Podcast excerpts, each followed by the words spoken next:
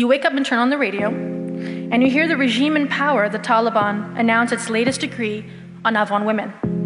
First, an overview of the current laws. Quella che sentite è Sara Waidi, l'amministratrice delegata di Etesab, un'applicazione per smartphone che traccia quello che succede in Afghanistan. Traccia dal traffico congestionato di Kabul alla chiusura di una strada per un'autobomba piazzata dallo Stato islamico, ai terremoti. In questi giorni il governo del Pakistan sta dando seguito alla promessa di deportare con la forza tutti gli afghani che vivono nel paese senza documenti. Sono almeno 1.700.000 persone. Ripetiamo, 1.700.000 persone.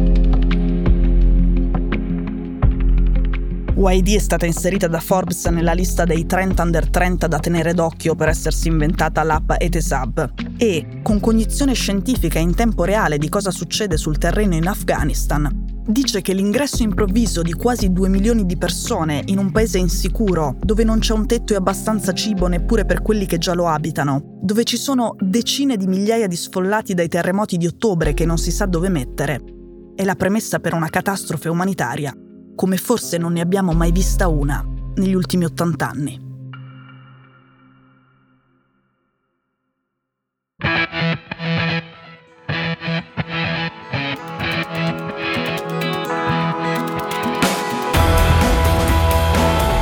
Sono Cecilia Sala e questo è Stories.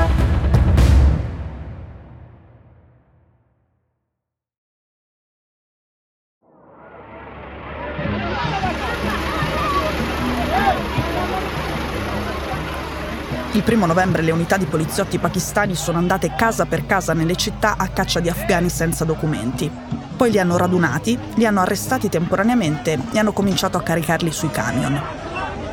Da quando il ministro dell'interno pakistano ha annunciato le deportazioni forzate quasi un mese fa, soltanto un decimo degli afghani senza documenti che hanno capito che le cose si stavano mettendo male si sono riversati spontaneamente al confine. Tutti gli altri, pensa il ministro pakistano, bisogna quindi portarceli con la forza.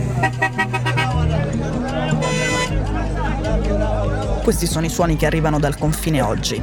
È il passaggio di Torkamma tra il sud dell'Afghanistan e il Pakistan. Ci sono più di 2000 famiglie afghane e i giornalisti che sono lì dicono Forse stiamo assistendo alla più grande espulsione forzata di massa che ci sia stata nel mondo dagli anni 50. È un evento epocale e per spiegarlo il ministro dell'interno pakistano ha detto non ci sarà alcun compromesso contro i rifugiati illegali, Andremo a prenderli nelle loro case e li deporteremo tutti. A questo punto le attiviste afghane hanno notato un bug nel discorso, una contraddizione in termini nelle parole del ministro. Non esiste il rifugiato illegale.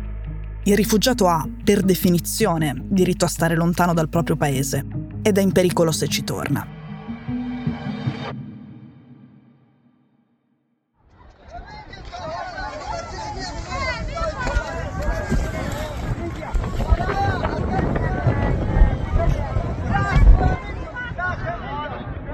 Lasciamo perdere la questione dei diritti, perché sappiamo tutti che sono pochini i diritti garantiti sotto il governo talebano, e guardiamo soltanto agli aspetti pratici. Nell'ovest dell'Afghanistan, nella porzione di territorio dove fino all'estate del 2021 erano i militari italiani a garantire la sicurezza, il 7, l'11 e il 15 ottobre ci sono stati tre terremoti in sequenza che hanno ammazzato 2000 afghani e ne hanno lasciati più di 100.000 senza casa o nell'impossibilità di sfamarsi e bere acqua potabile senza gli aiuti umanitari. Il giornalista Suleiman Hakemi, che è specializzato in crisi dei profughi e ha raccontato la grande fuga dalla Siria durante la guerra civile anche per il New York Times, è stato nel villaggio raso al suolo di Siab, l'epicentro del terremoto vicino alla città di Herat, e ha scritto di aver trovato lì le persone più forti e pazienti che abbia mai conosciuto in vita sua. Il protagonista del suo reportage si chiama Abdul Latif. Il giorno della scossa più terribile era a lavorare in Iran, in un villaggio vicino al confine che dista dalla sua casa di Siab, come Lugano dista da Milano. Abdullah ha scoperto subito del terremoto, forse tramite una notifica in lingua dari dell'app Etesab creata da Sara. Ha scoperto subito del terremoto e si è messo a correre verso il confine, ma ha trovato il checkpoint chiuso. Ha dormito sul marciapiede fino alla mattina in cui sono tornate le guardie di frontiera ed è corso verso il villaggio di Siab, per poi ritrovarsi a scavare a mani nude tra le macerie e la polvere che fino a poche ore prima erano la cameretta di Rucaia, cioè di sua figlia di 13 anni, di cui ha trovato lui il cadavere.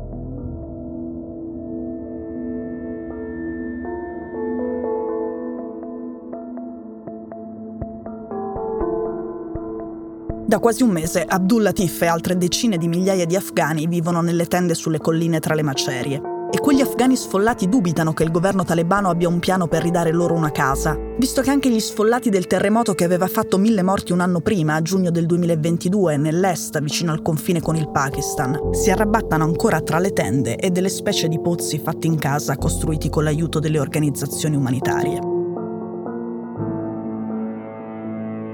Non c'è bisogno di essere Sara YD con la sua mappa precisa di tutto quello che si muove in Afghanistan per sapere che per altri due milioni di persone non bastano nemmeno le tende.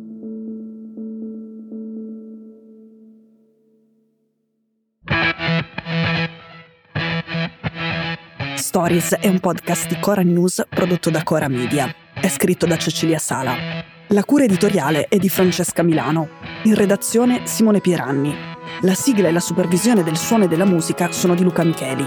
La post-produzione e il montaggio sono di Daniele Marinello. La producer è Monica De Benedictis. Le fonti dei contributi audio sono indicate nella sinossi.